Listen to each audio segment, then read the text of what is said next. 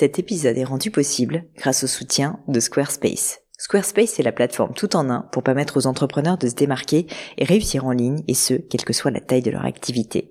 Pourquoi est-ce que j'ai choisi Squarespace comme sponsor du podcast? D'abord parce que je sais qu'ici vous êtes très nombreux à entreprendre, avoir un podcast ou un projet qui nécessite d'être valorisé sur un site web. Et que Squarespace propose des outils vraiment simples d'utilisation pour avoir un site beau, propre et efficace en un minimum de temps. Quelques exemples de fonctionnalités, des templates de sites web personnalisables et adaptatifs pour créer des sites beaux et design en un temps record. L'outil email, le nerf de la guerre pour développer votre activité et communiquer avec vos clients. Ou encore leur outil SEO intégré pour émerger sur Google sans être un produit métier. Alors si vous voulez donner à votre business toutes les chances de se développer, je ne peux que vous recommander d'aller sur le site squarespace.com. En plus, Squarespace vous offre moins 10% sur votre première commande de site web ou de domaine avec le code Pauline. N'hésitez pas et rendez-vous sur squarespace.com, code Pauline.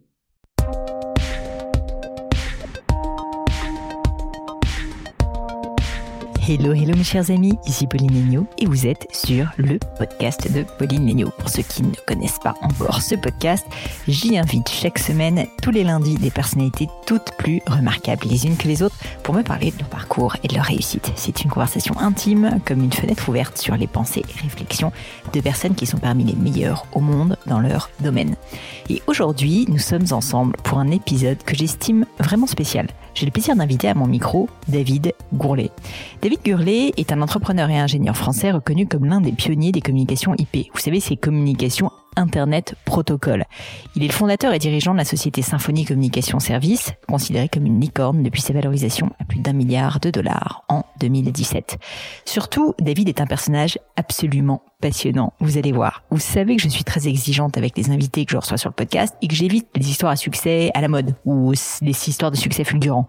Cet épisode, je trouve, est un parfait exemple de ce que j'adore le plus avec le podcast. Vous faire découvrir des personnalités peu médiatiques, mais ô combien exceptionnel. Avec David, on a parlé de son enfance incroyable au Moyen-Orient et de la richesse que cette culture lui a apportée. On a évoqué sa carrière dans le monde corporate avec des grands noms de l'informatique, quand même des personnes non moins connues que Bill Gates, de son grand saut dans l'entrepreneuriat alors qu'il était papa, qu'il était bien installé, qu'il avait vécu toute sa vie en tant que salarié.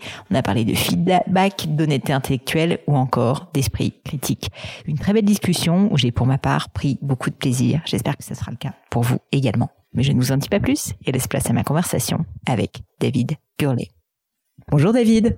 Bonjour Pauline. Je suis ravie de vous accueillir. Merci mille fois. Euh, merci de m'avoir. Le plaisir est le mien. Écoutez David, j'ai plein de questions pour vous. Et je me suis dit qu'on allait rentrer, si ça vous va, dans le vif du sujet. J'ai trouvé une citation. Vous allez me dire si elle est vraie, si elle vient bien de vous. Et je voulais que vous m'en parliez, que vous commenciez, voilà, par m'expliquer en fait qu'est-ce que vous avez voulu dire par là, peut-être avec un exemple concret. Vous dites, si je me trompe pas, la start-up, c'est une lutte. Lorsqu'une entreprise démarre, tout est à établir, tout change, cela requiert une mentalité d'optimisme, de persistance et de persévérance. Je dois l'avoir dit. à un moment donné. à un moment donné. Et euh, vu que je suis en train de faire deux autres startups, euh, je pense que je pense que c'est vrai. Et je dois pas être le seul à le dire. Euh, alors, les exemples, j'en ai tellement. Euh, parce que en fait, euh, euh, d'abord, d'abord, c'est quoi un startup? C'est en fait c'est l'individu ou un groupe d'individus qui sont pas satisfaits des solutions existantes. Hmm. il se trouve que ils voient un certain nombre de problèmes dans la société, quel que soit le type de problème, et ils ont l'impression qu'ils peuvent amener une solution meilleure, euh, parfois moins chère, hmm. parfois plus beau, euh, euh, plus convenient par rapport à ce qui existe. Euh, donc déjà, déjà cet acte de de penser et, et de désir de, de, de changement, et c'est un acte extrêmement difficile parce qu'on va aller changer des habitudes. Euh, dans tous les individus qui, qui sont impliqués dans, dans cette dans cette habitude qui existe, et on va donc à l'encontre de ce qui existe. Donc donc on va déjà dans une lutte. Euh, alors, ça, ça, si c'est quelque chose qui est, qui est agréable, ça devient beaucoup plus facile. Mais parfois, des choses difficiles à changer. Si vous avez des habitudes euh, de, de, de, faire choses, des choses d'une certaine manière. On a parlé ce matin de croissant et de café. Ben moi, je n'aime pas boire le café américain. Euh, et si vous me forcez à boire le café américain euh, parce que vous avez trouvé un mélange de café formidable, ça, ça va m'embêter. Et, et, donc, ce petit exemple, on peut le généraliser sur plein d'autres choses. Donc, euh, alors, euh, on reçoit donc beaucoup de rejets naturellement, ouais. parce qu'en fait, le contraire serait bizarre. Et puis ensuite, euh, derrière, il faut, euh, il faut, il faut vendre. En fait, c'est pour vendre, il faut avoir l'empathie. Et, euh, et il faut constamment euh, revenir euh, sur la solution. Donc c'est là que devient euh, la persévérance clé de, de, la question. Et, et souvent, les gens confondent persévérance et obstinence. Mm. Et, et c'est là souvent que les entrepreneurs se plantent. c'est parce qu'en fait, le marché c'est pas un mur en fait euh, c'est à dire que il, il, il, évolue euh, votre idée non plus n'est pas un rocher taillé en granit il doit évoluer donc euh, donc vous trouvez souvent euh, dans les situations d'échec avec les entrepreneurs qui euh, qui ne veulent pas changer en fait par rapport à l'hypothèse initiale avec laquelle ils ont entrepris et, et, et, ça, c'est, on va dire, le, le, le premier moment de l'échec, en fait. Euh, donc, euh, bon, on en parlera, j'espère, euh, à d'autres occasions, mais euh, euh, quand j'ai créé la première société que j'ai créée, c'était Perzo. Euh, je suis allé voir 32 investisseurs à Silicon Valley. Il y en a 31 qui m'ont dit non. Euh, et, et, donc, c'était très difficile oui. de, de recevoir autant de non. Euh, et, et, lorsque il y a donc une société qui m'a dit oui, c'était, j'avais reçu tellement de noms, je pensais qu'ils se moquaient de moi. Donc euh, euh, oui, il faut persévérer et il faut euh, il faut savoir écouter. Et alors c'est intéressant comme exemple parce que vous parliez euh, du fait qu'il faut pas confondre euh, persévérance et obstination. Et je suis complètement d'accord bien sûr, mais c'est pas facile de savoir à quel moment est-ce qu'on est en train de persévérer et puis à quel moment on est en train de s'obstiner. Peut-être via cet exemple ou un autre, est-ce qu'à un moment de comment est-ce que vous faites justement pour un peu euh, bah, décider non là en fait c'est de la persévérance et donc dans le cas de votre exemple j'ai 31 fois eu un nom mais je ne vais pas changer mon pitch vraiment et en fait je vais continuer et c'est juste qu'il faut que je trouve la bonne personne. Ou est-ce qu'à l'inverse vous avez adapté légèrement à chaque fois votre euh, votre pitch avec des feedbacks à chaque fois des différents investisseurs qui fait que finalement la deuxième fois il y a eu un oui aussi parce que vous avez justement pris en compte le marché et donc ça n'était pas de l'obstination. Là c'était de la persévérance. Alors on va dire euh, obstination adaptative. Euh, oui moi enfin ma stratégie à moi c'est c'est vraiment de m'adapter en fonction du feedback que je reçois. Mm. Donc, euh, euh, parce que tous ces individus qui participent en fait euh, à la sculpture de votre idée vous amènent euh, des petits coups de marteau euh, qui vous permettent d'affiner euh, ce bel objet que vous construisez. Et l'ignorer, ça serait, en fait, ça serait vraiment stupide. Ça serait idiot. Euh, alors parfois, il y a des idiots avec qui euh, vous devez discuter et, vous le voyez tout de suite que c'est ouais. des idiots. Et euh, bon, alors vous le remerciez gentiment. Avoir un peu de jugement et l'esprit critique. exactement. euh, et puis vous, vous ignorez ce coup de marteau. Ouais, ouais. Euh, mais la plupart du temps, la plupart du temps, euh, c'est des bons feedbacks. Donc moi, ça a toujours été euh, Ok, qu'est-ce que je sors de la réunion euh, Qu'est-ce d'abord comment est-ce que je me suis comporté? Est-ce que j'étais capable de, de, d'articuler correctement la proposition? Est-ce que j'ai pu répondre à leurs objections, etc. Euh, et, euh, et puis ensuite, euh, je même je change le deck mmh. entre chaque Donc sur ces 30 si on prend cet exemple, ouais. vous avez effectivement adapté à chaque ouais, fois la présentation, Exactement. le discours, etc. Et pour, vous avez absolument raison de dire, est-ce que le 32e euh, bah, le 32e version du deck, bah, c'était vraiment très différent de la première version du deck. Exactement. Alors, par exemple, dans la première euh, version, je voulais absolument aller consommateur. Euh, et j'ai reçu euh, que des réponses négatives, négatives, négatives. Et puis euh, je me suis dit bon, alors je vais changer, euh, je vais mettre entreprise d'abord. Et ça a marché tout de suite. C'est hyper intéressant parce que je pense qu'il y a beaucoup d'entrepreneurs qui nous écoutent, une fois de plus, qui, ne, qui confondent euh, persévérance et obstination et qui ne se disent pas en fait qu'on a le droit de changer ou d'adapter une idée. Et c'est pour ça que je voulais en parler avec vous parce que bah, j'avais un peu lu ça au travers des lignes de ce que vous disiez. C'est-à-dire que finalement, c'est pas parce qu'en fait on croit à quelque chose dans son projet qu'on est lâche, si je puis dire, quand on adapte. Je pense qu'il y a un peu une notion d'ego, une notion aussi de se dire, bah en fait, pour que ça fonctionne, on a tous ces histoires, vous savez, de Steve Jobs ou je ne sais qui, qui, qui avait cette idée folle en tête et qui s'est accroché, qui s'est accroché. Mais je trouve ça très intéressant de voir que on peut avoir son idée, mais il faut quand même un petit peu l'adapter au marché euh, pour en fait euh, juste qu'elle corresponde à quelque chose euh, qui, qui fit avec le market, quoi. Je dirais même c'est la loi du marché. En fait, c'est mm. la seule loi qui marche. Euh, euh, je pense que lorsqu'on voit les produits que Steve Jobs ou Apple ou d'autres individus, on a parlé d'Elon Musk avec Tesla qui est plus euh, plus d'actualité, euh, aucun de ces produits n'était la même chose qu'ils ont conçu. Donc euh, il y a toujours eu un va-et-vient. Alors parfois c'est des va-et-vient difficiles. Hein. Donc les individus parfois ont des fortes têtes, hein. mais c'est pas pour autant que la forte tête hein, euh, peut casser les granites du marché. Hmm. Donc, euh, à un moment donné, euh, ça se traduit par un échec. Et ceux qui sont capables de prendre cet échec pas comme un échec final, mais comme un échec d'apprentissage, c'est ceux qui sont capables de finalement amener leurs idées, leurs entreprises au succès. Euh, et, et, je vois ça très souvent dans, dans une de mes startups. Moi, je, je conseille beaucoup de fondateurs. Et, euh, il y a vraiment ce groupe qu'on peut vraiment séparer, ce groupe qui est vraiment à l'écoute du marché.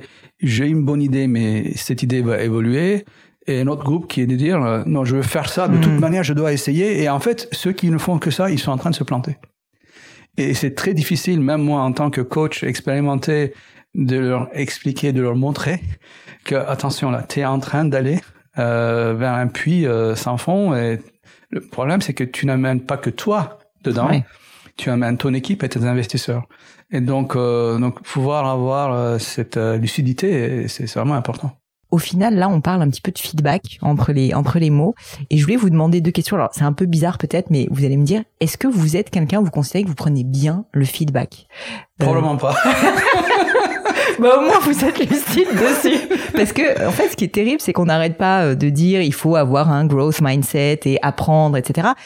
Oui, c'est vrai, mais en même temps, ça reste tellement dur euh, le feedback, que ce soit le feedback du marché, que ce soit le feedback d'un proche, euh, de qui que ce soit, enfin d'un investisseur qui nous dit non mais en fait là tu te plantes complètement, euh, voilà ce qu'il faudrait faire, ou je peux me permettre de dire que là tu as été mauvais dans ta manière dont tu as parlé. Et du coup je voulais savoir, vous qui en fait avez quand même construit une entreprise où je peux imaginer que vous en êtes pris plein des feedbacks du marché et de beaucoup de monde, est-ce qu'en fait c'est quand même un muscle qu'on arrive à, cultiver et qui s'affermit avec le temps ou, ou pas?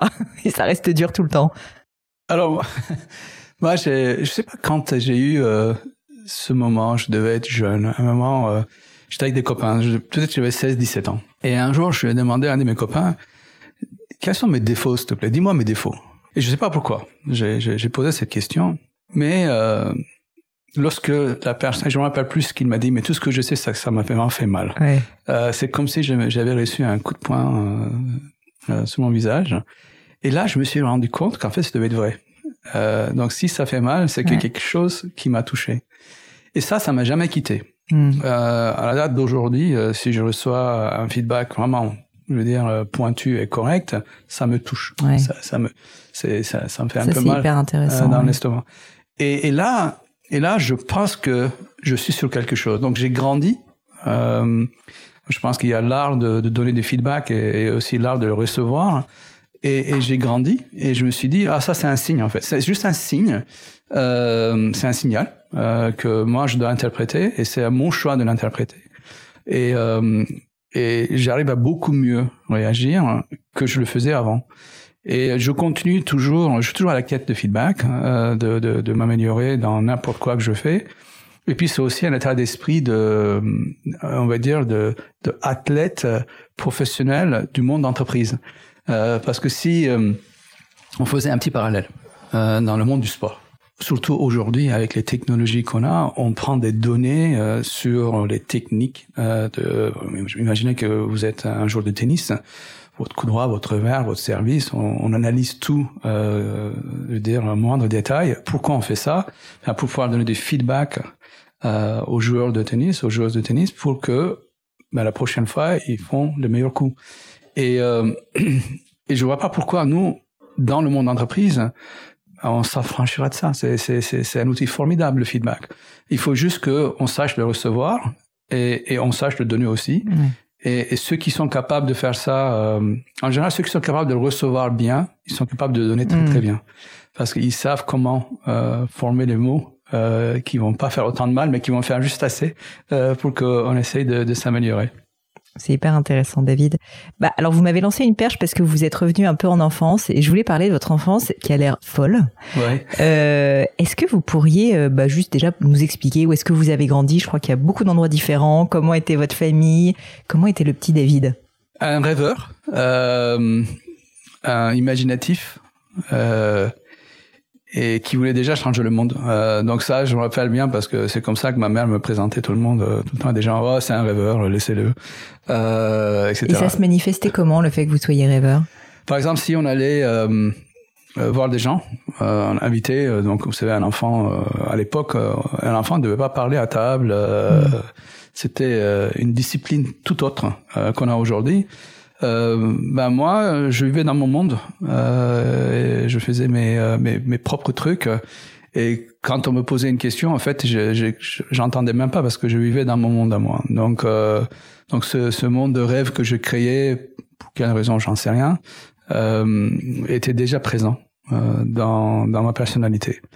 J'ai grandi au Moyen-Orient, euh, des parents diplomates qui m'ont baladé un peu partout euh, dans le Moyen-Orient. Et en fait, ça m'a permis de aussi. Euh, enfin, une autre particularité, c'est que bien que c'est diplomate, j'ai été dans les écoles euh, nationales, locales. Mmh. Donc, euh, donc du coup, j'ai pu euh, voir une perspective très différente euh, qu'un fils de diplomate l'aurait vu si on allait dans les écoles privées réservées au quartier des diplomates. Donc, euh, j'ai passé une enfance formidable. J'ai eu des copains, je me suis amusé, j'ai eu des difficultés, etc. Euh, mais le fait d'avoir grandi à Moyen-Orient et d'avoir vu le côté, euh, euh, euh on va dire, euh, les différents les différents secteurs musulmans, donc du Moyen-Orient, et leur lutte de subsistance et parfois entre les pays, m'ont permis de comprendre des perspectives en fait, euh, sur euh, la différence fondamentale de la culture occidentale par rapport à la culture non occidentale. Euh, et ça, on oublie très souvent, c'est que dans la culture non occidentale, et je veux pas généraliser parce que je suis pas l'anthropologue, mais, mais disons que dans ces pays où j'ai vécu, la famille est avant tout la chose la plus importante. Lorsque vous rencontrez quelqu'un pour la première fois, la question qu'on vous pose, ou la question que vous poserez, c'est pas ce que vous faites. C'est d'où tu viens, c'est qui ton père, c'est qui ta mère, c'est quoi la filiation de ton existence. Ça détermine énormément, euh, on va dire, le niveau euh, d'importance de cet individu vis-à-vis euh, donc de ses accueillants. Dans notre société à nous, on pose la question qu'est-ce que tu fais, où est-ce que tu travailles, aux États-Unis combien tu gagnes. Euh... c'est révélateur. en France, pas trop. Ah, pas trop. Euh, on pose des questions un peu tordues pour y arriver, mais mais c'est alors cette différence. Euh, évidemment, j'en étais pas conscient lorsque j'étais jeune, mais je voyais qu'il y avait une différence, mais je pouvais pas l'articuler. Euh, mais dès qu'on est retourné en France, hein, quand j'avais 14 ans, euh, j'ai pu tout de suite voir mmh. euh, cette différence de l'importance de l'individu vis-à-vis de l'importance euh, de la famille. Et euh, il y a du bon et du mauvais hein, dans les deux côtés. Donc on va pas dire que quelque chose est mieux ou pas, mais ça m'a permis de voir ce contraste. Et, euh, et j'ai pu avoir justement cette dualité dans moi qui, qui est toujours là euh, où j'essaie de prendre, euh, je sais pas si j'y arrive, euh, le meilleur de chaque côté parce qu'il y a des trucs formidables du côté de la famille, mais ça peut être un fardeau énorme. Mm. Euh, mais il y a aussi des côtés formidables du côté, on va dire, individualisme, euh, mais ça peut être très isolant.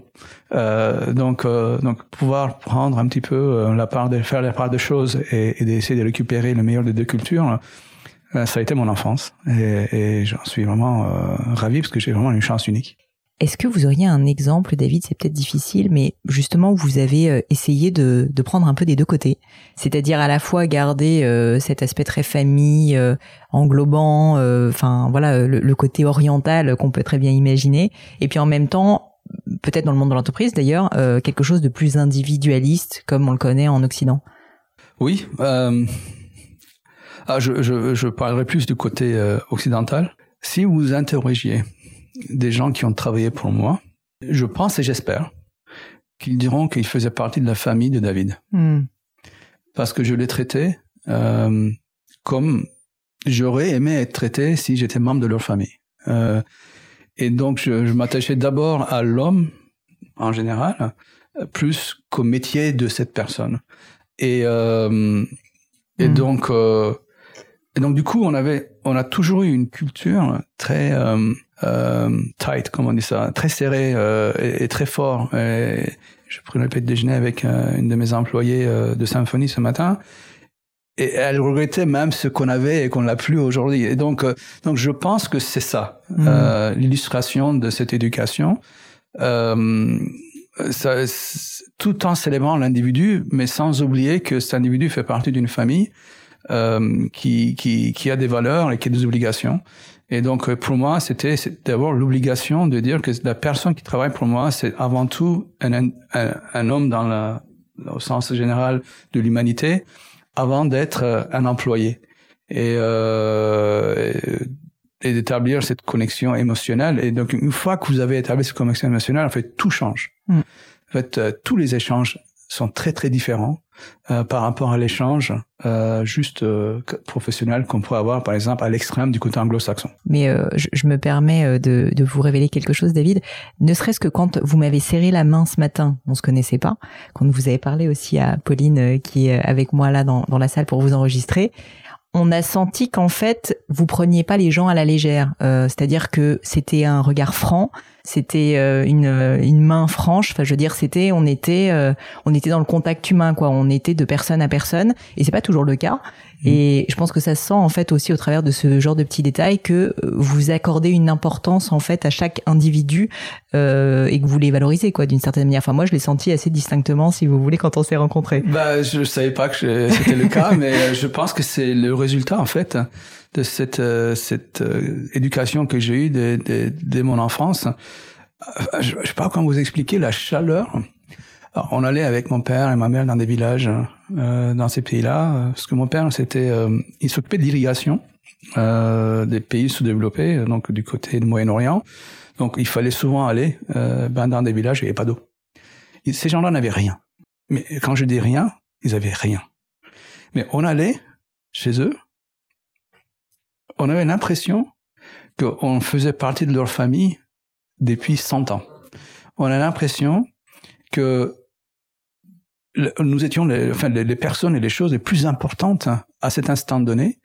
Et cette attention qu'ils nous, qu'ils nous donnaient, c'est- c'était, c'était, enfin, je pense que c'est humain, quoi. C'est, c'est, ça nous, ça nous, ça nous rassure tellement, euh, cette appartenance euh, qu'on, qu'on ressent. Et ça m'a toujours touché. Et cette hospitalité euh, m'a vraiment touché. Et, euh, et je, je pense que je le reflète. Hein, c'est, c'est juste un, un effet miroir de cette enfance. J'ai lu, euh, j'ai lu David que vous aviez euh, appris euh, au décès de votre maman qu'elle travaillait en réalité pour les services secrets britanniques. Et en fait, j'aurais aimé savoir quelle avait été votre réaction à l'époque, votre émotion, parce que je peux imaginer que quand on, a connu quel- quelqu'un toute sa vie, qui en plus sa mère, et que tout d'un coup, en fait, on apprend qu'il y a tout un pan de sa vie qu'on ne connaissait pas d'une certaine manière, ça doit être très déstabilisant. Alors c'est d'abord très étonnant parce que si vous connaissiez ma mère, Elle avait pas l'air d'être un agent secret. c'était- Vous savez que j'ai déjà eu un agent secret sur le podcast et il m'a dit qu'il avait été choisi parce qu'il n'avait pas l'air d'être un agent secret. On le voit comme ça, il, paraît tout bonhomme, tout. Et donc c'est drôle. Ouais, ben, la preuve. Donc euh, on a on a deux preuves. Ils font bien leur travail. Il hein. faut bien le travail. Là, c'était, c'était en fait pour moi, c'était je, non, je peux pas croire, pas elle. Euh, fou, parce hein. qu'on s'imagine tous euh, Ian Fleming euh, et puis les caractères qu'on voit dans les films. Mais en fait, c'est quand ces gens-là, ils font, ils sont plus ou moins ordinaires dans leur vie quotidienne, mais ils font des choses évidemment importantes pour leur pays. D'abord, il y avait cette incrédulité. Je, je, je, peux pas imaginer que cette femme que je connais, telle ma mère, mm. puisse en fait faire ces choses-là que j'ai lues. C'est pas possible parce que c'est mm. pas sa personnalité. Et puis ensuite, mais comment il a fait pour cacher tout ça pour autant d'années? Oui. euh, Ensuite, comment il a fait pour ne pas en parler même après la retraite? Parce que c'est des secrets. Euh, enfin, je pense que l'homme a envie de parfois partager ses secrets. Et euh, et puis ensuite la curiosité. Hein, c'était, euh, je veux comprendre plus. Mais le problème, c'est que il y a rien de plus que je peux récupérer euh, que par rapport à ce qui existe euh, sur Internet. où j'ai trouvé quelques informations ici et là. Et puis puis vous savez, il y a deux, trois ans, trois ans, il y a quelqu'un qui m'a écrit une lettre. que je reçois rarement des lettres écrites. Hein. Je veux dire, on est mm. tous euh, email ou message au téléphone. Mais une lettre. Voilà, je m'appelle Monsieur Intel, je suis anglais et j'ai écrit un, un, livre sur euh, les situations euh, de MI6 au Moyen-Orient. Et je suis tombé euh, sur votre mère. Et je voudrais parler avec vous, si vous pouvez me donner des témoignages de sa vie lorsque elle était à Beyrouth. Bon, d'accord. J'ai pas réécrit. Hein, il y avait un numéro de téléphone juste après. Donc, euh, on s'est parlé. Et, euh, et c'est un homme sérieux. Il voulait écrire à propos de Eleanor Philby, qui est euh, le fameux espion euh, de MI6 euh, qui a qui s'est enfui à la, en Russie dans les années 50. Et, et donc a, a priori, donc ma mère connaissait très bien Eleanor Philby. Euh, et toute la famille de Eleanor, etc. Et euh, donc, il voulait récupérer des informations. Et là, je me suis dit, mais je sais rien. Il me posait tellement des, questions très spécifiques, mais mais rien. Il n'y avait absolument aucune information que je pouvais euh, lui donner. C'est là que je me suis rendu compte, en fait, que elle a très bien fait son boulot. Ouais. Euh, et puis, il a publié ce livre. Et euh, c'est un de mes amis en fait qui me l'a qui me l'a envoyé. Il me dit, tu sais, le livre quand tu m'avais parlé un jour avec ce mec-là qui écrivait ce livre, ben finalement il a été publié. Tu devrais le lire. Et j'ai lu et il y avait quelques pages sur ma mère et j'ai appris bien plus c'est ces quelques pages qu'il a réussi en fait à, à récupérer que que j'ai appris de la part de ma famille. C'est fou comme histoire, euh, absolument fou. Alors j'aimerais quand même parler un peu plus maintenant de votre carrière parce que j'ai été très longue sur votre enfance, mais franchement, euh, elle, elle, est quand même assez extraordinaire. Euh, Peut-être euh, pour, pour non pas résumer, mais expliquer à notre audience Comment vous vous lancez déjà dans le monde euh, de la télécommunication? Qu'est-ce qui fait que ce monde-là, en fait, euh, assez tôt, parce que c'est quoi dans les années 90, début 90, vous interpelle et que vous vous dites, ok, c'est là que j'ai envie de faire ma carrière, parce qu'ensuite, en plus, bah, vous vous spécialisez quand même vraiment là-dedans. C'était c'était suite d'un échec. ouais, c'était pas un choix, là. euh, non, non, finalement, c'était c'était un échec parce que je voulais être euh, pilote de l'armée de l'air. Et, euh, et donc euh, j'étais en prépa et euh, il fallait euh, donc s'inscrire euh, pour passer les examens médicaux. Ensuite, à ce stade, vous étiez rentré en France. J'étais déjà en France, donc j'étais juste après le bac, donc je crois en sup, je crois. Et donc je vais à Aix pour faire les examens médicaux. Ouais. Et euh, donc j'étais avec mon binôme, euh, donc euh, qui est d'ailleurs devenu commandant de patrouille de France, etc. Et euh, bon, j'avais des lunettes hein, pour les, les, gens qui me voient pas, mais j'ai des, des, lunettes et j'avais déjà des lunettes à l'époque. Et euh, donc je passe évidemment à l'examen médical des yeux. Euh, on me dit tout de suite que de toute façon j'ai zéro chance euh, mmh. de devenir pilote. Donc c'est même pas la peine de continuer les examens, à moins que je veux être euh, un officier euh, de l'armée de l'air, mais qui, qui serait non volant. Euh, ça, c'était hors de question pour moi parce que je voulais, depuis mon enfance, être pilote de chasse. Euh, donc, ce rêve a échoué. Euh, et il fallait faire. Être euh, terrible quand même. C'était dur, c'était très dur. Euh, et euh, d'autant que mon copain s'est fait sélectionner. Ouais.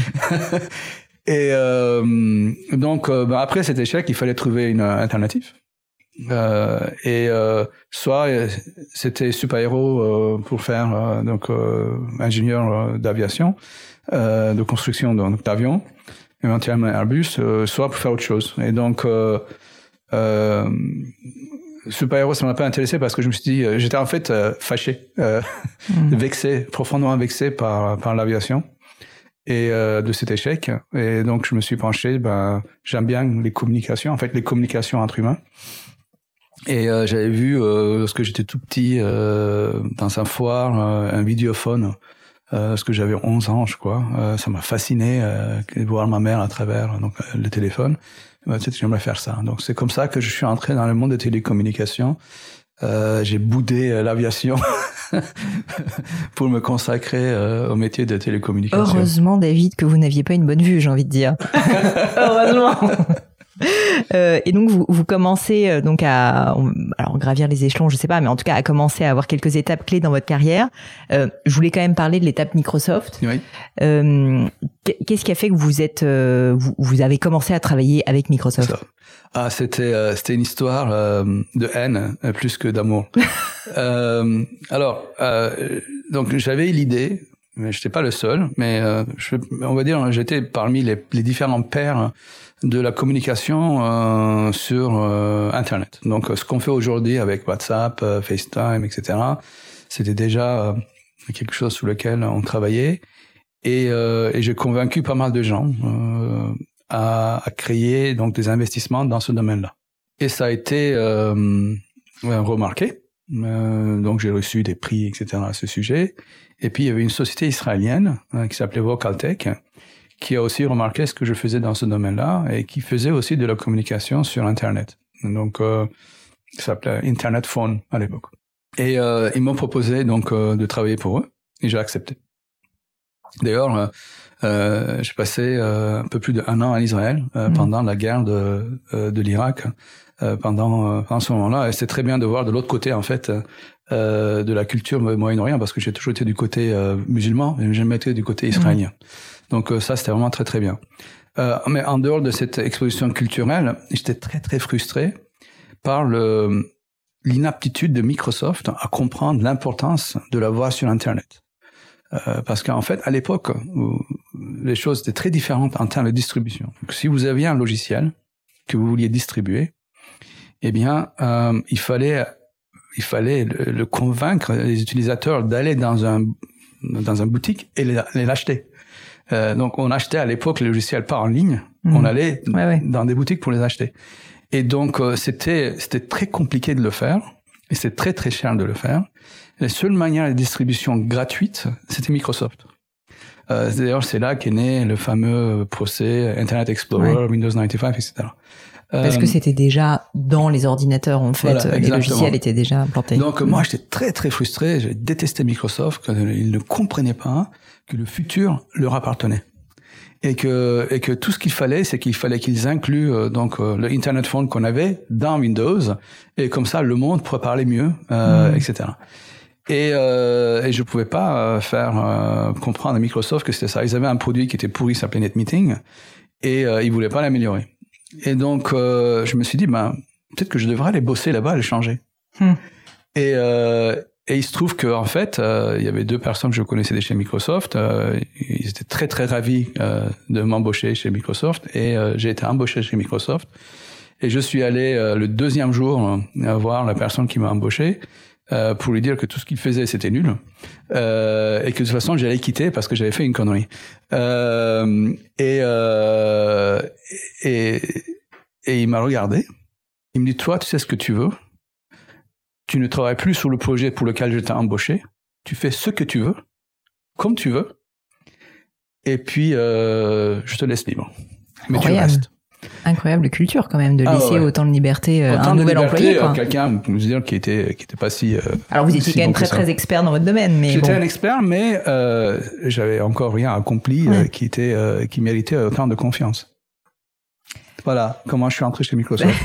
bon, et ensuite vous avez euh, vous êtes resté un certain nombre d'années là-bas. Cinq ans, ouais. Voilà. Euh, et si je me trompe pas, en 2012, donc là on fait euh, pas mal de fast forward, on va dire. Vous lancez Perso. Ce que je trouve intéressant, donc qui devient quelques années plus tard Symfony.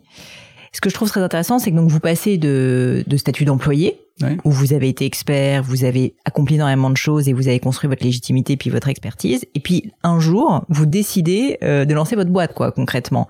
Surtout que vous étiez dans des grandes entreprises, parce que le monde de la télécommunication, c'était France Télécom, c'était Microsoft, enfin, je veux dire, c'était quand même des grandes entreprises. Donc, passer de la très grosse structure à je lance une entreprise dans le secteur de la télécommunication, qui est en plus un secteur euh, extrêmement ambitieux, parce que c'est quand même des secteurs euh, globaux, globaux euh, qui nécessitent beaucoup d'investissement. Qu'est-ce qui a fait que vous avez osé euh, vous jeter à l'eau et, et, que vous avez quitté euh, d'une certaine manière le confort euh, d'une vie d'une vie d'employé dans des grands groupes où en plus tout marchait très bien pour vous pour faire ça pour faire ceci? D'abord c'était difficile hein, Pauline c'était pas facile. Bah, je peux imaginer ouais. alors alors il y avait j'étais à Palo Alto. Donc Palo Alto c'est vraiment le, le, capital de Silicon Valley. C'est là que Silicon Valley est né alors vous êtes dans un milieu où, où en fait vous entrez dans un café, tout le monde parle de son prochain startup. Donc, mm. il y a cette espèce de d'ambiance euh, de startup, d'entrepreneurs qui est autour de vous et vous l'entendez tout le temps, tout le temps, tout le temps. Enfin, c'est un peu le brainwashing qui existe. Mm. Vos copains, ils ne parlent que de ça. Euh, vous entendez tout le temps les gens euh, à votre maison à côté qui viennent de se faire acheter par un mec qui vient de faire euh, un IPO, mm. tout ça. Donc, vous êtes dans, vous baignez dans ce milieu-là. Alors ça a un effet quand même hein, euh, sur euh, sur ce que vous percevez. Vous vous rendez compte que en fait euh, vous êtes en train de passer à côté, ça se trouve, d'une opportunité euh, pour le désir d'un confort. Et, et je me suis donc posé la question de savoir, c'est d'abord si j'avais une idée moi-même pour, pour, faire quelque chose et que si j'avais cette idée moi-même, est-ce que j'étais capable de me lancer tout seul, comme tous les autres que je voyais autour de moi qui se lançaient et dont la plupart d'ailleurs échoué. Mmh. Bah oui. Ah donc la plupart ont échoué. tout le monde devient entrepreneur, mais enfin ceux qui réussissent, il n'y en a pas tant que ça. Il n'y en a pas tant que ça, d'accord. Et, euh, et donc euh, on parle toujours de ceux qui ont euh, réussi, mais on parle très peu de ceux qui ont échoué autour de nous. Mais il y en a quand même beaucoup plus qui ont mmh. échoué que ceux qui ont réussi. Et, euh, et donc tout ça, ça tournait, on va dire, dans ma tête. Et puis à un moment, donc je travaillais pour une grosse structure et, et je m'ennuyais à mourir mais vraiment, vraiment à mourir. Donc on je, le nom de cette entreprise. Euh, on, on va pas le dire. Euh, J'arrivais le matin, euh, à 10 heures, j'avais déjà fini ce que je devais faire. Donc, euh, il fallait que je reste euh, ben, jusqu'à l'heure légale, 17 heures, euh, ben, faire quelque chose. Et donc, je me suis dit, mais c'est pas possible. Hein, je, je, suis en train de... je suis en train, en fait, juste de faire ça juste pour de l'argent, mais pas pour, pour faire quelque chose qui peut être plus alors, je veux dire meaningful, je sais pas comment. Oui, qui a plus de sens. Qui a plus de sens. Mm. Et, euh, et je me suis dit, je fais ça parce qu'en fait, euh, j'ai pas le courage. En fait, je dois pas avoir le courage. Je dois pas avoir ce qu'il faut pour euh, pour faire ça. Et euh, sur ce, de moment que je, je suis parti, hein, je n'oublierai jamais, je suis parti à marcher euh, tout seul. Et je me suis dit, mais pourquoi est-ce que j'ai pas le courage? Qu'est-ce qui fait que je n'ose pas Et j'ai compris en fait que j'avais peur d'échouer, mm. pas pour des raisons euh, euh, égoïste, mais pour des raisons économiques. Que si j'échouais et que je n'arriverais pas à trouver un travail, je n'arriverais pas du coup à aider ma famille à, ben, à vivre selon le standard qu'ils étaient habitués. Et en fait, je me suis rendu compte que c'était vraiment ça qui, qui, me faisait peur. donc, je me suis dit, OK, donc si c'est ça, je veux trouver une solution. Donc, euh, ben, j'ai trouvé une solution, on va dire, économique. Euh, on a vendu la maison, on s'est mis... Euh, euh enfin, on, on a, en gros, on a tout réduit. Et je me suis dit, bon, ok, non, maintenant on a trois ans de, de buffer devant Donc en fait, vous avez réduit de manière intentionnelle, si je résume, votre euh, niveau, de vie, niveau de vie, quoi, pour pouvoir euh, vivre sans gagner d'argent pendant trois ans. Exactement. D'accord. Ah ouais, donc euh, vous avez quand même osé, euh, osé franchir le pas. J'imagine qu'il y a eu une conversation avec votre épouse à ce moment-là. Et les enfants, ouais, Et les enfants, ouais. Et moi, je lui ai dit la vérité. Hein, c'était tel que c'est. Je ne pouvais pas prétendre autre chose. Et euh, bon, ils ont accepté, et puis voilà. Donc ça, c'était vraiment le... En dehors de l'idée de Perzo, etc., c'était, c'était en fait l'aventure dans mon hmm. cerveau qui m'a permis de, de, franchir le pas. Et ce qui est incroyable, c'est que vous aviez une deadline, du coup. Oui. Vous aviez trois ans. Ouais, ouais, exactement. J'avais, je n'avais que trois ans et ça a marché en, en moins de trois ans. Dieu merci, parce que je sais pas ce que j'aurais fait sinon. Euh, mais euh, mais j'ai jamais pensé à l'échec. En fait, c'est très intéressant parce que je pense que tous les entrepreneurs sont comme ça. Lorsque je me suis lancé, j'ai toujours pensé que ça allait marcher. je, je me suis jamais dit que ça va pas marcher. Même si à chaque fois, ces 32 euh, investisseurs que j'ai eus me disaient non, non, non, non, non.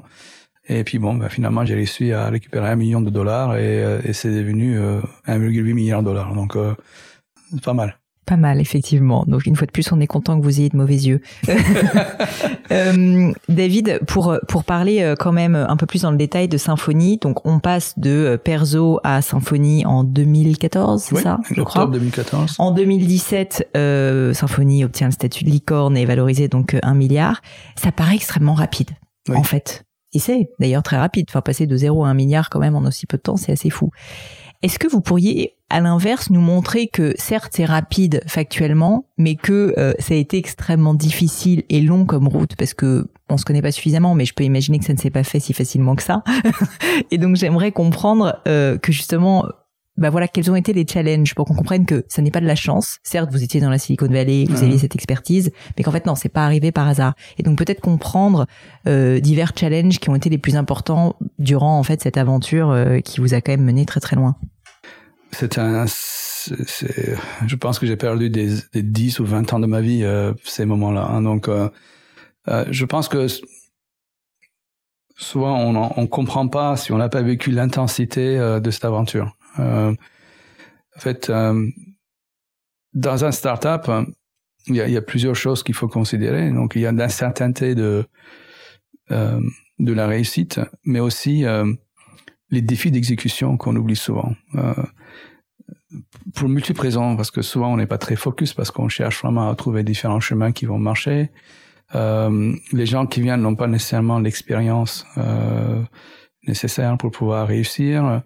Euh, il y a des problèmes humains, etc., euh, etc. Donc, euh, on se trouve dans une situation où c'est comme si autour de moi, l'eau, les, les il y avait des, des fait, je veux dire des assiettes chinoises, vous savez, les, les, les, les, petites baguettes fines sur lesquelles on fait tourner les assiettes hein, et, que, et que si vous arrêtez de les faire tourner les assiettes tombent et se cassent, j'ai l'impression que j'avais que ça autour de moi.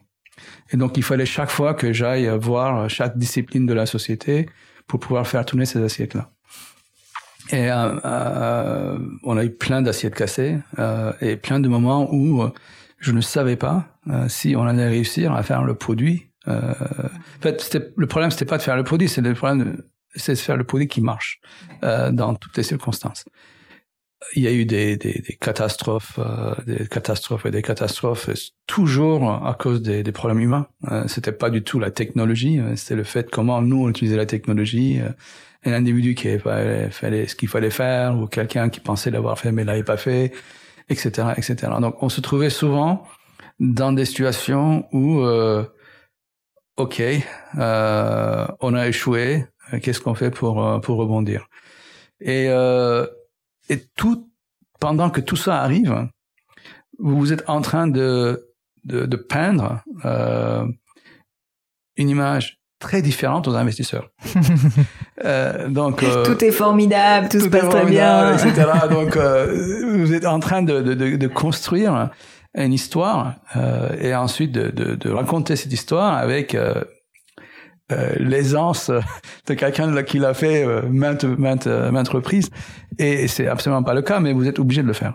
Donc, euh, donc vous vous trouvez en fait constamment dans ce, dans ce paradoxe euh, où dès que vous quittez votre société, tout marche bien, mais lorsque vous entrez dans votre société, tout marche mal. Mais quand vous voyez le capot sur le capot. Ouais. Ah mais c'est alors quelqu'un, euh, mon, mon, premier manager en fait, euh, m'avait dit un jour, c'est David, t'as l'impression qu'il faut être le meilleur pour réussir dans le business. En fait, c'est pas du tout le cas. Il faut juste être le moins pire. c'est pas mal. Et, euh, et ça, ça m'a, ça, ça, ça, a toujours resté. Et je me suis toujours posé la question à chaque instant que j'avais ces difficultés. Est-ce qu'on était au pire? Est-ce qu'on était le pire de pire? Ou est-ce qu'en fait, dans les pires, on était OK? Mm. Et, euh, on a, on a, il y a eu des moments où on était très bien, mais en moyen, on était moyen. Mais on était mieux, meilleur moyen que, le, que, que la moyenne. Et donc, c'est cette relativité euh, et la lutte pour y arriver et pour y rester que qu'on voit pas derrière l'image de l'unicorne. C'est ce poids de l'exécution, le poids de stress qui est associé à ça et, euh, et la solitude euh, qu'on a lorsqu'on est le, le, le, directeur général euh, donc de la société. Vous aviez des associés vous David dans cette non, histoire? Non. Et donc ouais. même mais, mais, vous savez même si vous avez des associés, il y a qu'un seul boss. Mm. Et donc à un moment donné, tout repose sur cette personne-là. Et donc, euh, et, vous avez euh, la responsabilité pour vos employés, pour votre famille, pour vos investisseurs, pour les clients. Et, euh, et, ça, c'était un moment très difficile. Et, j'ai pas célébré d'ailleurs euh, une seule seconde le fait qu'on avait passé l'unicorn. C'est ah, OK, we are unicorn, good. What's my next problem? Hmm.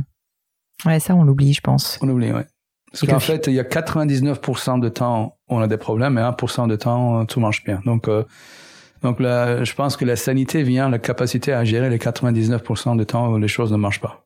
J'allais vous demander justement, euh, si on prend beaucoup de recul sur ces années et sur cet immense succès, quelles seraient pour vous les, les quelques meilleures décisions que vous ayez prises pour être le moins pire?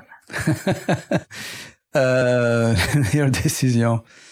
Euh, d'être à Palo Alto, je pense que c'était une très bonne décision. D'être allé chez Microsoft, c'était une très bonne décision. Euh, d'être entré chez France Télécom aussi, c'était une très bonne décision. Et, euh, et de ne jamais avoir peur de dire ce que je pensais, même si ça m'a beaucoup coûté beaucoup de fois. Euh, c'était quand même euh, quelque chose de... Je, je pense qu'on regrette parfois de, de, le faire sur le moment, mais lorsque on prend du recul et qu'on a, on a réussi à, à s'en sortir, euh, on se rend compte que finalement c'était la bonne chose à faire. Vous voyez un exemple euh, d'une occurrence? Oh, j'en ai plein. Hein. Euh, je me fais embaucher chez Thomson Reuters euh, après Microsoft. On est dans une réunion avec 300 personnes.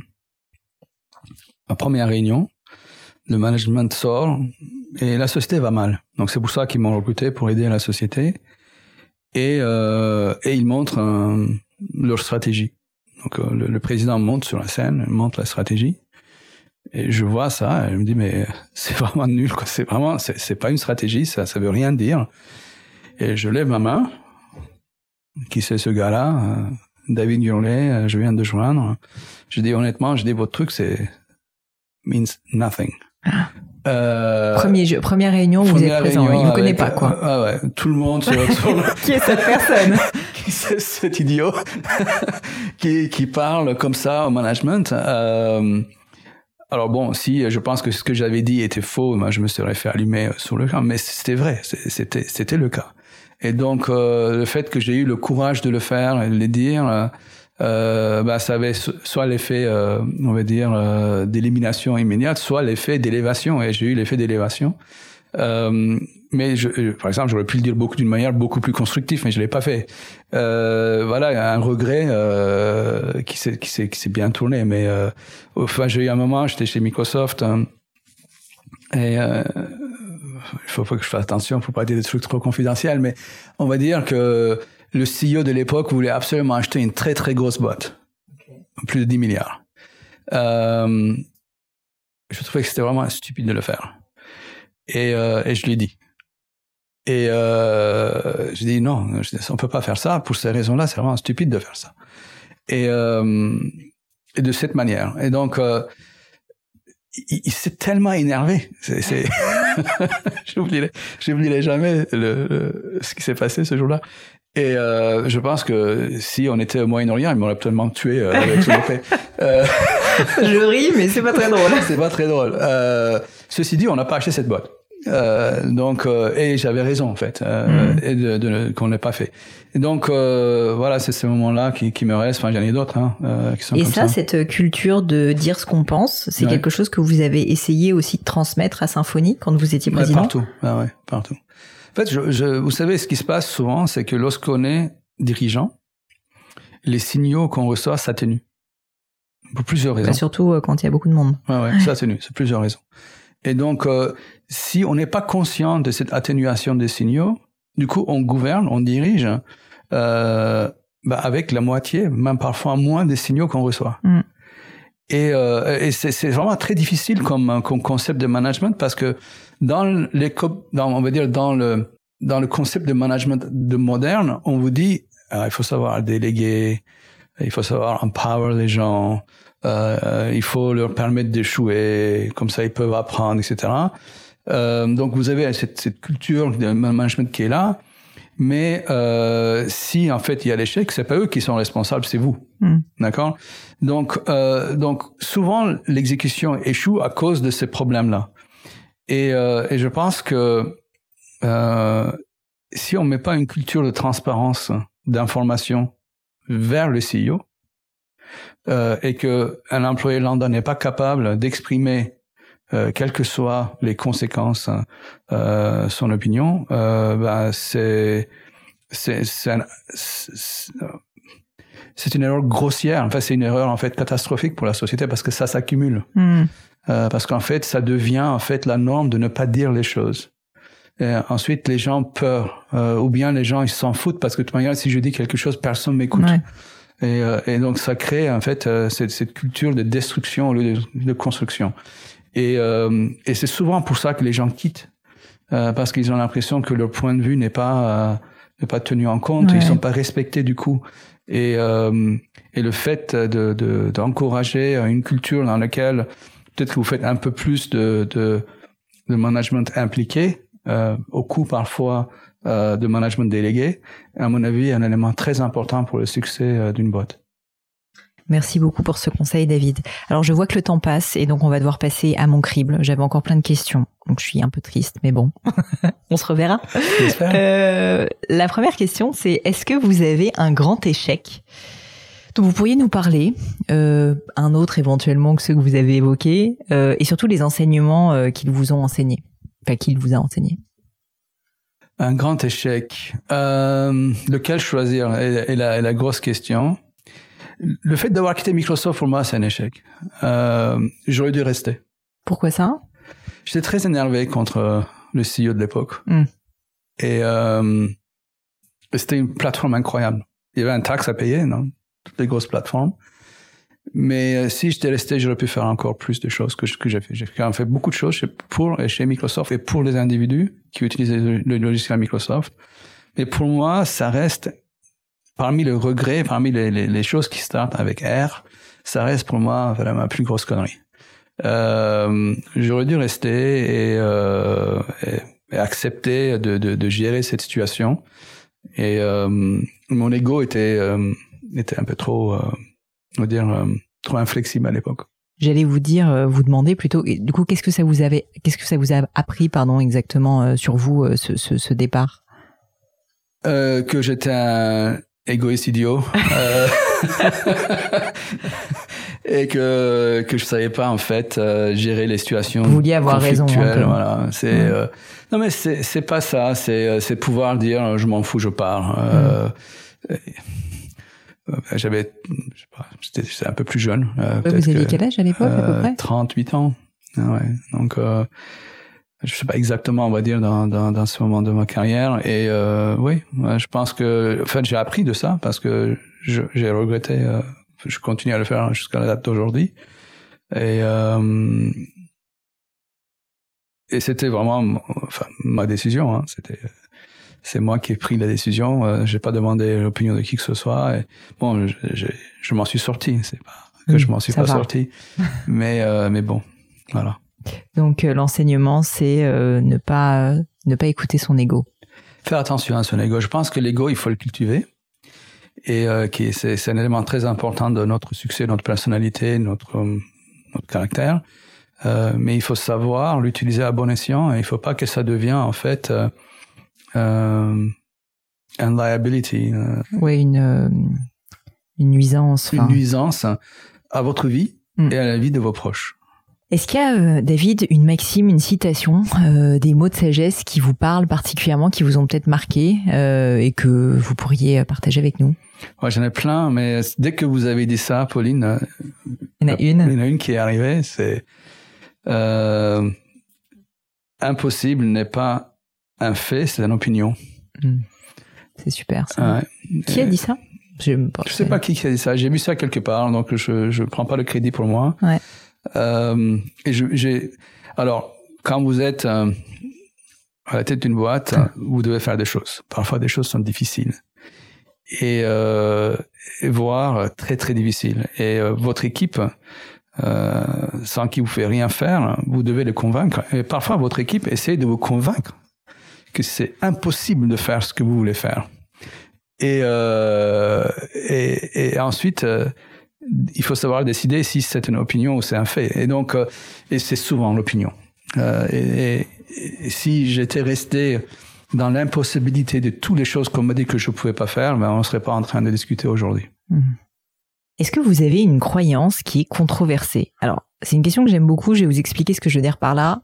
Est-ce que vous constatez que globalement, le monde, la culture occidentale, peu importe, euh, a un certain nombre d'avis, d'opinions sur un sujet et que vous pensez que c'est faux. Comme vous êtes quelqu'un qui visiblement donne son opinion, je suis sûr qu'il y en a beaucoup. et donc, euh, je veux bien un exemple. Écoutez, moi, ce qui me gêne le plus au monde d'aujourd'hui, euh, c'est le... Je crois que l'expression, c'est se, fourrer le... vous savez, quand les gens parlent entre eux et qu'ils sont très contents entre eux, mais ils veulent pas exposer, euh, ils veulent pas s'exposer aux différences, euh, se bourrer le mou, on dit ça, je crois, c'est ça? Peut-être. Ouais. Peut-être. Euh, c'est euh, l'internet amplifie et distribue d'une manière très efficace des opinions euh, qui sont euh, qui nous satisfont. Hmm. Donc, et on a tendance à vouloir aller juste voir les mêmes opinions qu'on aime. Et et ça a toujours été comme ça, hein, donc c'est pas c'est pas un problème d'internet, c'est que l'internet en fait amène ça amplifie, quoi. amplifie à une échelle énorme. Mais cette amplification, en fait, euh, assourdit, euh, nous assourdit vis-à-vis de la réalité euh, à laquelle on doit faire face. Et, et aujourd'hui, les élections qu'on est en train de vivre en France, ce qu'on a vécu aux États-Unis, c'est une, une, illustration de ce manque de dialogue, ce, refus en fait de confronter nos croyances euh, sur des faits. Euh, et donc, euh, moi, ça, ça me gêne énormément parce qu'en fait, au lieu de l'homme, au lieu de progresser euh, d'une manière euh, objective et scientifique hein, sur euh, nos équipes, parce qu'on a quand même fait énormément de choses dans l'humanité, et je reste optimiste sur ce qu'on a accompli, mais on est en train de régresser en termes euh, de, de, compréhension de la réalité.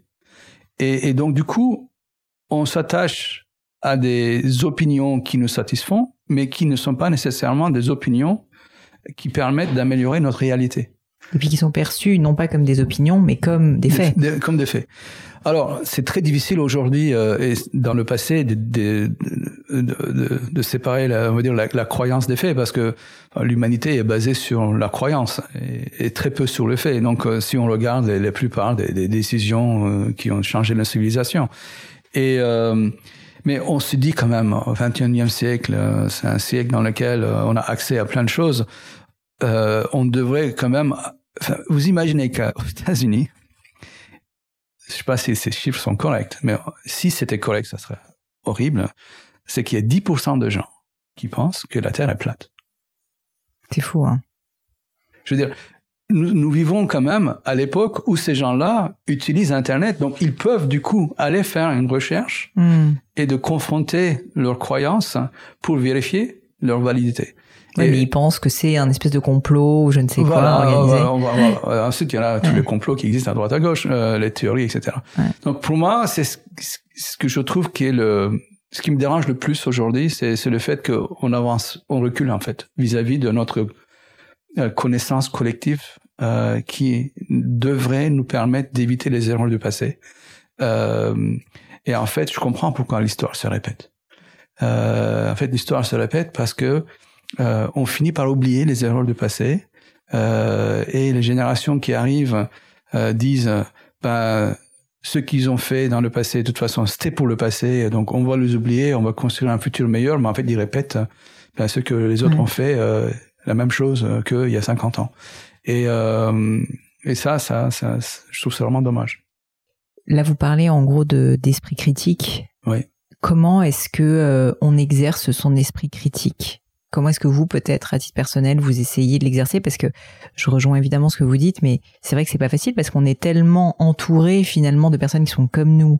Euh, on a tout ce biais de confirmation, etc., qui fait qu'en fait, on en oublie finalement qu'on est dans l'opinion et qu'on n'est plus dans la réalité, quoi.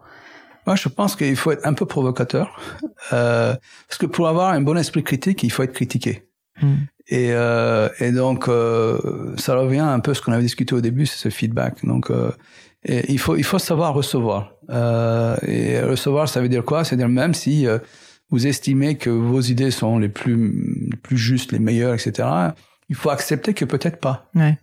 peut-être que il faut aller discuter avec quelqu'un de l'extrême gauche ou l'extrême droite ou l'extrême nord ou l'extrême sud pour que en fait vous puissiez comprendre leur argument et voir d'où ils viennent et, donc du coup permettre euh, euh de déguiser euh, votre propre euh, esprit et, donc du coup être un meilleur citoyen du monde pour permettre à notre humanité de, de, progresser et pas de pas de reculer comme on est en train de faire aujourd'hui. Alors justement, ma prochaine question est sur le fait de changer d'avis. Est-ce que vous avez déjà changé d'avis sur un sujet? Est-ce que vous pourriez me dire sur quel sujet c'était et m'expliquer pourquoi? Ah, j'ai changé d'avis. Oui, sur plein de sujets. Euh... Ah, je vais vous donner un truc super controversial. Euh... Allez, on adore le nom politiquement correct ici. Très bien. un truc vraiment complètement, vraiment fou. Euh... Je vais parler de Trump parce que quand même c'est un sujet assez important. Donc il est arrivé au pouvoir, personne n'y croyait et une personnalité euh, dire horrible, enfin par les standards. Donc, mais il y en a des gens qui, y en a qui l'adorent. Donc, euh, on va respecter, on va respecter leur opinion des autres, leur opinion des autres, tout ça. Donc moi, j'ai aucun problème avec ça. Et euh, mais bon, je me suis cantonné euh, moi à la position bah, de anti-Trump, d'accord? Euh, et mais par contre, donc je suis un citoyen du monde, je vis à moitié du temps à Hong Kong et et je vois ce que la Chine fait et je, je sais ce que la Chine pense et le, je sais ce que la Chine pense à long terme. Et, euh, et ce que Trump a fait avec sa politique anti-chinois, au début, ça m'a semblé fou, hors du monde euh, et, et, ridicule. Mais petit à petit, je commençais à comprendre euh, mieux en fait les effets de la politique chinoise sur l'Occident et comment euh, ils avaient inscrit ces effets-là dans leur politique de 2049, qui, qui est une, une, date très importante pour le Parti communiste chinois, ça fait la 100 ans, donc la création du Parti communiste chinois. Et, et comment est-ce que Trump a finalement écouté ses, ses conseillers? Et euh, bon, c'est pas lui qui est arrivé avec cette idée, hein, ce sont ses conseillers et qui ont conçu en fait cette politique anti-chinoise. Euh, peut-être pas anti-chinoise, mais peut-être qu'on va, enfin, on va dire c'est anti-chinoise pour le moment, et qui est aujourd'hui d'ailleurs repris par Biden. Et, euh, et, et, ça, j'étais obligé d'échanger. C'était, c'est très difficile d'accepter qu'un homme que vous n'appréciez pas, je n'apprécie pas, que je souscris pas à son personnalité, ces trucs-là, que je puisse être d'accord quand même par quelque chose qu'il faisait. Et, euh, et ça il, a, il, a fallu accepter ça. Il a fallu que je le défende aussi parce que euh, parce que j'étais d'accord. Et, et comment est-ce que je pouvais parler en fait aux gens qui étaient comme moi, qui ne supportaient pas euh, ses, ses décisions et son comportement? Euh, et dire finalement, mais il a quand même fait une bonne chose. Euh, et, et, donc, ouais, voilà, ça c'est l'exemple euh, pour moi qui m'a, qui était très difficile en fait de, de faire le pas. Mais c'est, je vous remercie de l'avoir partagé parce que je pense que beaucoup de personnes, par principe, ne veulent pas être d'accord, même si sur le fond ils pourraient l'être. Ouais. Et je trouve que c'est vraiment, enfin, très intéressant que vous nous partagiez cet exemple parce que en France, évidemment, on peut faire le parallèle et se dire que finalement, on n'est pas d'accord par principe avec telle ou telle personne parce qu'on n'aime pas cette personne et qu'on n'aime pas ses valeurs, etc. Mais il y a une distinction entre ne pas apprécier ses valeurs et finalement être d'accord ou pas factuellement avec euh, quelque chose que cette personne a fait ou une opinion. Exactement. Euh, les, les, je pense que les individus ont l'impression de violer leur intégrité s'ils changent, mmh. s'ils si, changent de, d'avis, d'avis ou de point de vue vis-à-vis -vis des choses correctes. En fait, c'est vous êtes accountable, vous êtes responsable que vis-à-vis de vous-même. Donc c'est, c'est vous qui déterminez ce que vous aimez et ce que vous aimez pas. C'est pas les autres individus. Et donc, euh, je pense qu'il faut savoir avaler un petit peu son son ego, euh, son ego, son orgueil. et, euh, et, là, par exemple, ça joue contre nous euh, parce que euh, souvent on prend des décisions. par principe et parce qu'elles sont bonnes. et c'est triste pour, je pense que pour notre propre développement. Une dernière question pour vous, David. Est-ce qu'il y a un livre ou des livres qui vous ont particulièrement marqué, qui vous ont peut-être aussi façonné, enfin, qui vous ont, euh, ouais, inspiré, euh, ou qui ont fait que vous êtes devenu la personne que vous êtes aujourd'hui? Bah, comme encore une fois, dès que vous avez dit ça, un livre est sorti, euh, Dune. De Frank ah, Herbert. Vrai. Alors je viens de le lire, figurez-vous, c'est drôle. Ah ouais. Parce que j'avais, j'ai vu le film et j'ai absolument rien compris. et du coup, je me suis dit bon, bah, je vais quand même pas être mourir inculte. Je vais lire ce chef-d'œuvre de la littérature de la science-fiction et, euh, et donc j'ai lu les trois premiers tomes. Il y en a six. D'accord. Il y en a six. Ouais. Après, ça devient moins bien. Donc, ouais, euh, le premier est quand même plus. le premier, ouais, il est quand même. Ouais, c'est c'est ce livre qui m'a plus marqué. En fait, ce qui m'a marqué là-dedans, euh, c'est cette transformation euh, de Paul Moadib, donc euh, qui euh, donc qui, qui, qui, a un destin euh, unique dans ce livre et qui petit à petit euh, se rend compte de sa responsabilité et ensuite prend euh, et s'améliore et prend en fait.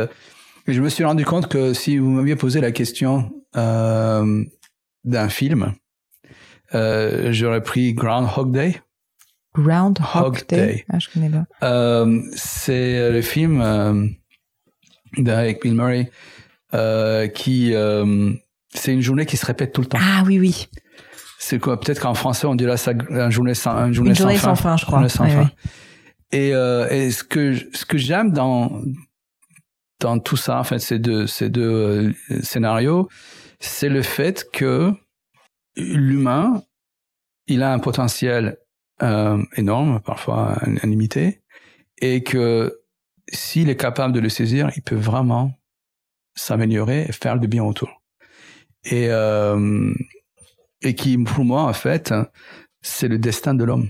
Parce que je pense que c'est grâce à ces individus autour de nous euh, qui ont qui sont distingués et qui qui nous ont enfin qui nous ont dirigés euh, avec notre évidemment parfois notre acceptance parfois parce qu'on était soumis dans l'histoire qui, qui a formé euh, notre civilisation telle que telle qu'il est. C'est parce qu'ils ont décidé de d'amener les choses de l'avant. Et ils se sont rendus compte qu'ils peuvent le faire et qu'ils sont améliorés au fur et à mesure certains avec euh, bravado, d'autres avec euh, des, euh, des, résultats horribles. Euh, mais, euh, mais néanmoins, je suis fasciné par la capacité de l'homme à, à s'épanouir et, et de, de, changer le monde pour, pour le mieux. Et dans, dans Dune, c'est ce qui s'est passé. Et donc, voilà pourquoi. Eh bien, écoutez, vous me donnez déjà envie de le relire. C'est un très bel ouvrage. Merci mille fois, David, euh, pour tout ce que vous avez partagé avec nous. Évidemment, on n'a pas parlé de tout. Euh, je j'invite du coup toutes les personnes qui nous écoutent à peut-être vous suivre, euh, continuer à suivre vos aventures. Alors, vous êtes investi dans plein de startups. Oui. Euh, est-ce que vous pourriez dire justement à notre audience où est-ce qu'on peut vous retrouver, où est-ce qu'on peut suivre vos actualités si jamais on veut Sur LinkedIn. Sur LinkedIn, c'est plus simple. Donc c'est David Gourlet. Voilà. On vous, on vous contacte éventuellement, on vous envoie un petit mot pour dire qu'on a beaucoup aimé cette interview. Ah, vous êtes. Euh, D'abord, pour ceux qui écoutent, euh, merci beaucoup. Mais surtout, euh, merci beaucoup Pauline. Euh, pour ce, cette heure formidable euh, et euh, j'espère que j'ai pas dit trop de bêtises. Je crois pas, ça va. Puis en tout cas, comme vous dites ce que vous pensez, c'est le plus important. Merci David. C'est moi qui vous remercie. Bye bye les amis, c'est la fin de cet épisode, mais avant de vous quitter, quelques détails en plus. D'abord pour toutes les infos sur le podcast et cet épisode, ça se passe sur polinegno.com, vous aurez tout promis, juré. Aussi, si vous souhaitez me contacter pour me poser des questions, me proposer de nouveaux invités, eh bien n'hésitez pas à le faire directement sur LinkedIn, Instagram ou YouTube, je vous attends. Enfin, encore mille merci de m'avoir écouté jusqu'ici, j'espère de tout cœur que ça vous a plu et je vous dis à très vite pour un nouvel épisode.